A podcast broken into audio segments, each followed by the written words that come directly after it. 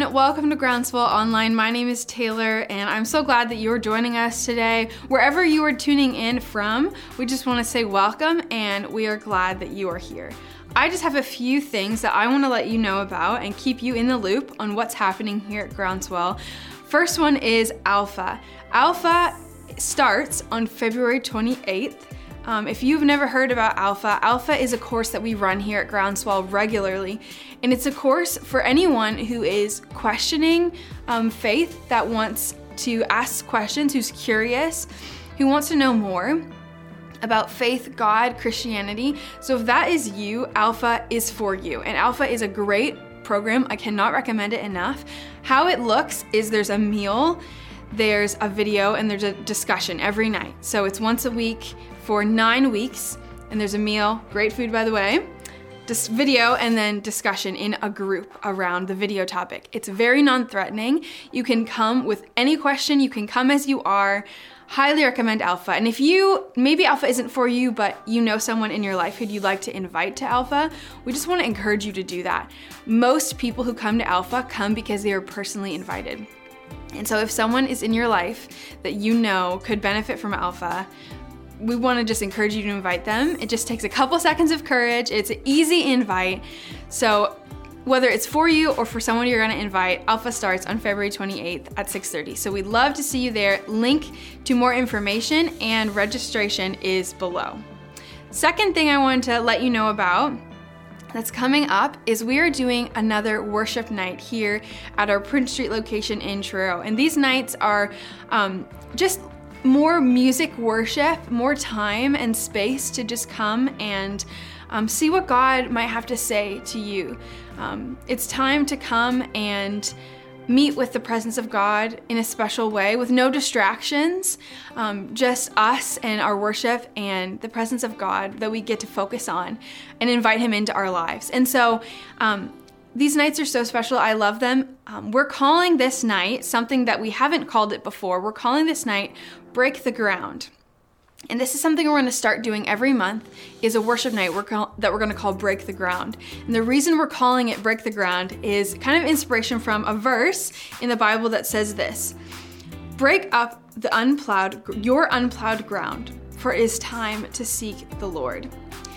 And in the Bible, like ground and the soil of our lives is like used as imagery to kind of describe like our heart posture, whether it's like hardened um, to God or if it's soft and like malleable. And so that is our desire for us through these worship nights that um, we would break up the ground of our hearts and our lives to be more open to God. But we're also praying that for our town and our communities, that God by his presence would come and break up the, the tough ground so that people would be open to him.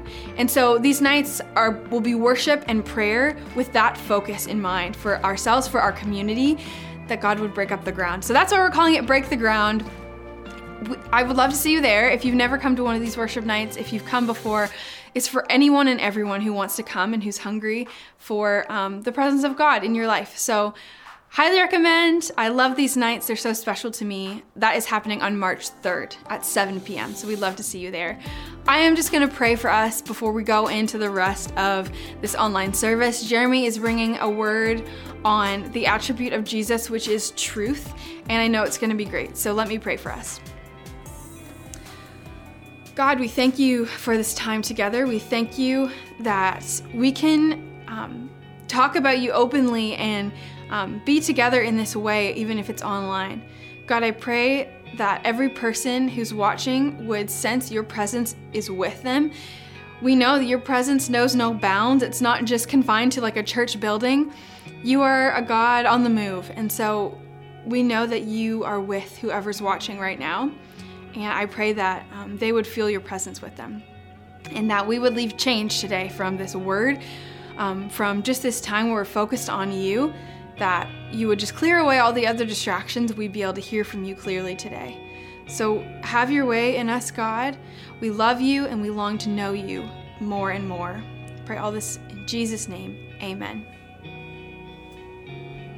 Well, hey everyone, and welcome to Groundswell Online. My name is Jeremy, and I'm on the team here, and we're going to dive right in today. We're going to be reading from the book of John, uh, John's Gospel, one of four Gospels that we find in the second half of the Bible in the New Testament. These Gospels that serve as a biography of sorts, uh, detailing the life and the teaching of Jesus. And we're going to be starting right in verse 1 of chapter 1, where John says this In the beginning, the Word already existed. And when John says the Word, he's referring to Jesus. He says, In the beginning, the Word already existed. The Word was with God, and the Word was God. He existed in the beginning with God. God created everything through him, and nothing was created except through him. The Word gave life to everything that was created, and his life brought light to everyone. The light shines in the darkness, and the darkness can never extinguish it. God sent a man, John the Baptist, to tell about this light so that everyone might believe because of his testimony. John himself was not the light, he was simply a witness to tell about the light. The one who is the true light, who gives light to everyone, was coming into the world. He, Jesus, came into the very world that he created, but the world didn't recognize him. He came to his own people, and even they rejected him. But to all who believed him and to all who accepted him, he gave the right to become children of God. They are reborn, not with a physical birth resulting from human passion or plan, but a birth that comes from God. So the Word became human, made his home among us. He was full of unfailing love and faithfulness, and we have seen his glory, the glory of the Father's one and only Son. Where the translation we just read, we were reading from the NLT, the New Living Translation, where it says in John 1:14 that Jesus was full of unfailing love and faithfulness.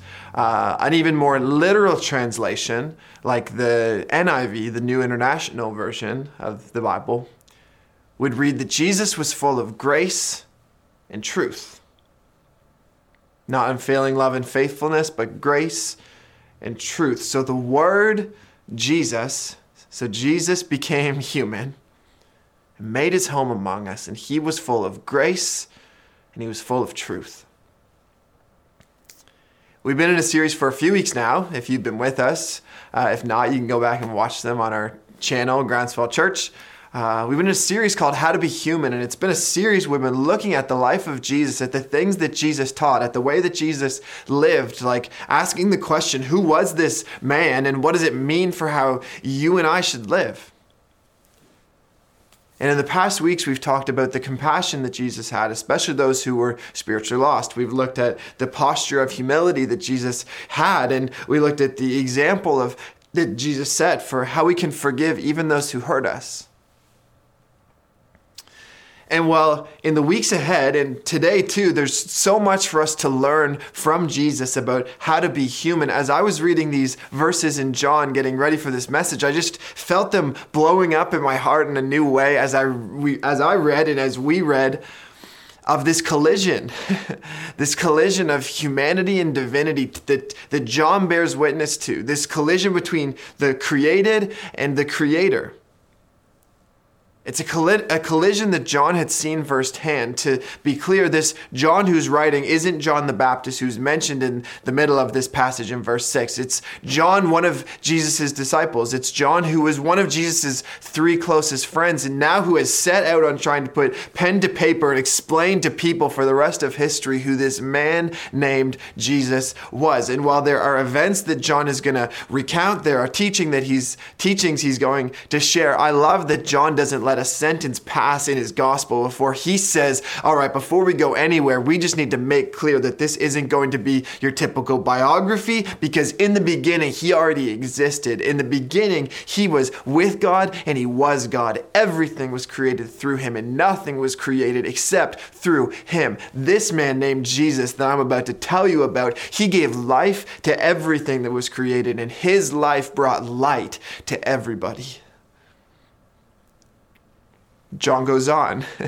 he talks about John the Baptist who prepared the way for Jesus. He talks about Jesus being rejected by many, even his own people that he had created, while there were others who accepted him and became children of God. And then in verse 14, having gone back and forth, having hopped back and forth across this line between divinity and humanity, John pulls the two together and he writes, Then the Word, who in the beginning was with God and is God, then the Word became human. He made his home among us. And he, Jesus, the human, was full of grace and truth. I thought that today's message was going to be about truth. That was our focus for today, what Jesus has showed us about truth. And while it still is, for Jesus, truth was inseparable from grace. It's similar to the way in which Jesus' humanity can't be fully separated from his divinity. Like Jesus is fully God and he is fully man. And while our hope in this series has been to zero in on the humanity of Jesus, to see what we can learn about how he actually lived his life as one of us, I hope that along the way it doesn't get lost on us, that we don't miss this collision of human and divine, because it's in our understanding of this collision that's occurred that we're awakened to the wonder of Jesus inviting us to become like him.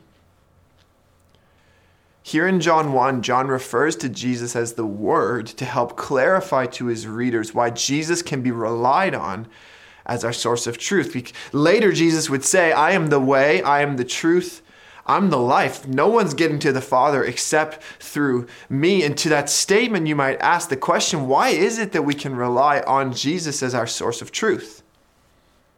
And that's a good question. And again, it's why John refers to Jesus as the Word.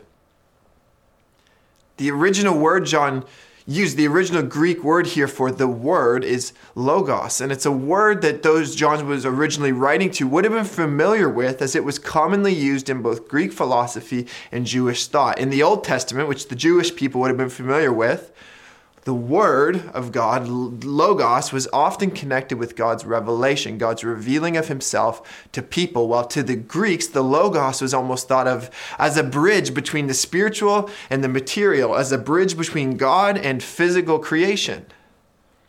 So John refers to Jesus as the Logos and he draws upon these familiar concepts, but then he takes it a step further and says, hey, Jesus isn't just here to reiterate the words of Scripture and again tell you what God has already said. No, Jesus is not just God's truth now embodied, he actually is God. In the beginning, Jesus was with God. There is nothing that was created except through him. And so that's why he's our source of truth. That's why you can look to Jesus and rely on him as the truest way to be human because only He has the ability, as God, to reveal to us the truest way to be human and the authority to say that this is the only way. But Jesus not only was and is truth, but he was full of truth. Truth. And while that might seem like semantics, I think there's an important distinction to be made here because while you and I will never be truth, as Jesus was and he is, we can strive towards being full of truth. We can strive towards our minds being more highly saturated with truth by looking to the ways that God has revealed himself throughout history, especially in the Bible. But for Jesus, truth was inseparable from grace. He was full of both. And we see Jesus put that on display later in John. In John 8, where it says this. It says, Jesus returned to the Mount of Olives, but early the next morning he was back again at the temple. A crowd soon gathered, and he sat down and taught them. As he was speaking, the teachers of the religious law and the Pharisees brought a woman who had been caught in the act of adultery. They put her in front of the crowd, and Teacher, they said to Jesus, this woman was caught in the act of adultery. The law of Moses says to stone her. What do you say? They were trying to trap him into saying something they could use against him, but Jesus stooped down and wrote in the dust with his finger. They kept demanding an answer, so he stood up again and said, All right, but let the one who has never sinned throw the first stone. They stooped down again, wrote in the dust, and when the accusers heard this, they slipped away one by one, beginning with the oldest, until only Jesus was left in the middle of the crowd with the woman. Then Jesus stood up again and said to the woman, Where are your accusers? Didn't even one of them condemn you? No, Lord, she said. Jesus said, Neither do I. Go and sin no more. I love this picture. I love this story. I found myself getting ready for this message, trying to put in the words the, the beauty of now grace and truth coming together here. but I couldn't explain it in a way better than Jesus already showed us. This, this woman had been caught in the act of adultery. This woman had been caught doing wrong, and the religious teachers and the Pharisees were right. Like, by the letter of the law, she deserved to face the consequences of what she'd done. Jesus was just in the middle of a morning teaching at the temple where a crowd's gathered around when the Pharisees interrupt by dragging this woman in front of the crowd and they're trying to trap Jesus by putting him in the most clever no win situation that they can possibly think of. Jesus, she was caught in the act of adultery, they said. The law of Moses says to stone her. They're trying to make Jesus choose between executing justice and extending grace. Trying to make him choose between whether or not they should extend grace or adhere to truth, you could say. And they try and they're trying to put Jesus in a place where either he's not just because he's saying, break the law, let her go, or where the message that he's been preaching that people can come to him and be forgiven of their sins that then, he's put in a place where that message is to the wind. Because if jesus says yeah you're right go ahead and stone her the pharisees think they've got him. But in his absolute brilliance for one jesus stooped down begins to write in the dust with his finger. I don't know we don't know what he wrote or if he was writing anything. I don't think it's the craziest idea to even suggest that Jesus is straight up just like buying some time here because they've backed him into a corner.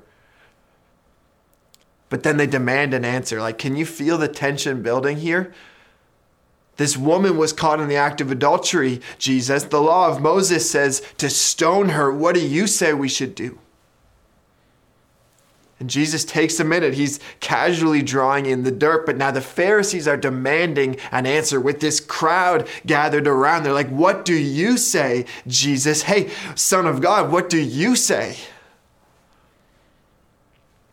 And Jesus stands up again. What do I say? All right. You have a point. But let's let the person here who is without sin throw the first stone.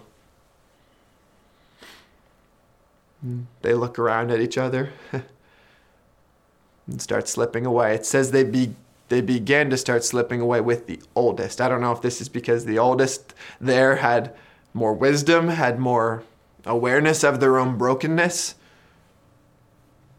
But the crowd begins to thin until it says it's just Jesus and the woman. And I read this I read this next part as Jesus kind of breaking the tension of the moment. Like this woman thought there was a very real possibility she's about to be stoned to death in front of a crowd before Jesus put the people all in their place. And now Jesus is left with himself and the woman, and he looks at her and looks around and says, Where are all your accusers? Didn't even one of them condemn you?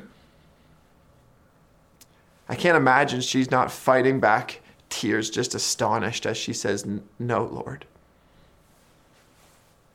Jesus looks at her. I bet he looked her straight in the eyes and said, Neither do I. Go and sin no more. Neither do I. Grace. Go and sin no more. Truth. If Jesus has shown us the way to be human, and he has, then we too need to be people that are full of grace and full of truth. this is complicated by the fact that we're living in a world where truth is becoming increasingly relative. We're living in a world where you can have your truth and I can have my truth. And so, yeah, no problem. We're all full of truth. But the problem is that no matter how badly we would like for that to be true, none of us actually have the authority or the ability to, to say that. Like, truth doesn't bend to our beckoning. Pastor and author John Mark Comer writes this. He writes, he defines truth as that which corresponds to reality, and reality as that which we run into when we're wrong. And so, who has the ability to define truth, to define that which corresponds to reality itself, other than someone who exists outside of time and space, other than someone who created everything that exists? Nobody other than God. And thankfully, God chose to reveal truth to us through the Bible, in the person of Jesus. In His kindness, God has helped give us a framework for reality. He's helped give us a way to see the world as it truly is so that we might live in our, way, our lives in a way that leads to flourishing. Henry Cloud, a psychologist and Christian author, says that truth which comes from God is like the skeleton that life hangs upon. It adds shape to everything in the universe. It leads us to live by that which is real and accurate. Just as our DNA contains the form that our physical life will take, truth contains the form that our soul and spirit should take. But being full of both truth and grace, God revealing himself through Jesus has enabled us not only to think rightly, but how to live in relationship. Because all of this doesn't happen in a vacuum, right? Like, we're not isolated individuals, each on our own pursuit of happiness and meaning. You and I were created to live in community and in relationship with others. And I think that's, it's here where the first translation we read of John 1.14 is helpful, where it translates the word grace as unfailing love. Because isn't that what grace looks like in the context in the context of relationship, unfailing love, and unconditional commitment and care to someone? But being full of both grace and truth, Jesus showed us that we can't have one without the other. Truth without grace is the Pharisees. Truth without grace is cold. It leaves people ashamed and anxious and angry when there's not relationship there. And I think that we can be at risk of, as followers of Jesus, being people who are full of truth but not of grace. And I think we're at risk of this, especially when we forget how much grace has been extended to us. And the desire that we have here might be noble. You want to point people towards truth. But without grace, it's a hammer over the head. On the other hand, grace without truth is no better. And honestly, I think there's a lot of people who have been on the receiving end of truth without grace in the church, who have witnessed truth without grace in people around them, and who have said, I don't want anything to do with that because that does not look like what I see of Jesus. And they're right. But then it swings too far in the other direction grace without truth, because if nothing else, we want to be known for our acceptance and our forgiveness. And while the motivation here seems right too, grace without truth is aimless, it's chaotic, it doesn't lead to our flourishing as people. Grace with truth together says, I love you where you're at, and no matter what you've done, I'm with you and for you. But because I love you, I want what's best for you. The picture of Jesus and the woman in John 8 is powerful because it's not only an instructive moment where Jesus is showing us what it looks like to be full of grace and full of truth, but it's also a reminder of the moment that every follower of Jesus at one point has had, or it's the promise of a moment that every person on the planet is invited to, to be met by the truth and the grace of this man named Jesus, who as God came to bear witness to the truth that there's a better way way to be human, and that that way's name is Jesus, who will meet you with grace and who will call you to more.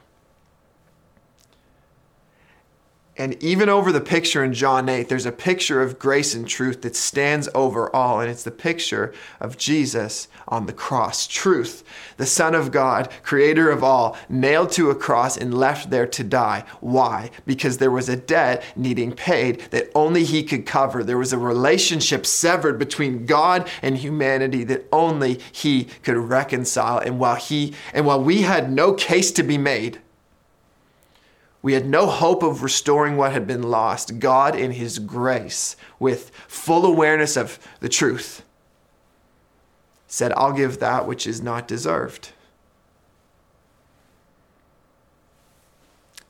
It's a picture of how God relates to us it's a picture of how God's inviting us to live our lives and to engage with the world around us, full of grace and full of truth. And how we get there isn't complicated.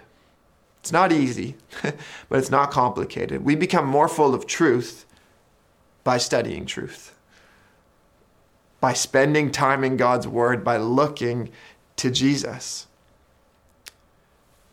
And we become more full of grace by constantly holding at the forefront of our minds the truth that you and I needed grace. And you and I have received grace. And as recipients of grace, we extend grace. We strive to live more full of truth and full of grace, to be more of a reflection of Jesus to the world around us. Let's pray. God, thank you for extending grace to us, for paying the price for us. We didn't deserve it. There's nothing we could have done to earn it. But you still went there paid the price. So we thank you for your grace. We also thank you for revealing to us truth. Because, quite frankly, without it, we would be lost. We need your direction. We need your guidance. We need you to help us understand who we are and what in the world is going on. Like, why are we here? What's the purpose of our lives, God? We need you to help us to answer these questions. To answer the question, how to be human. And so we thank you that you have revealed to us through your word and sending Jesus. That you've revealed to us the way to this, the way, the truth, and the life, God. We thank you. And God, today I ask for each of us that you would help us to grow more um, in truth and in grace. Would you help us to be more full of truth and more full of grace? So that we might become the people you've created us to be, that we might live the life you created us to live. And so that we might extend grace to those around us, that the people around us, that we'd be a reflection of you to them, and that others would come to know you too. And come to know truth and come to know grace in you, Jesus. We love you. We ask all of these things in Jesus' name. Amen. Amen.